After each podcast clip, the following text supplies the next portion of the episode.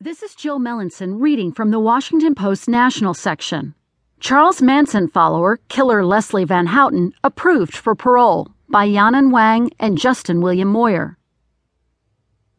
The vicious killers that crawled out of Spahn Ranch in the summer of 1969 at Charles Manson's behest to kill innocent people didn't just terrify California, but the entire country.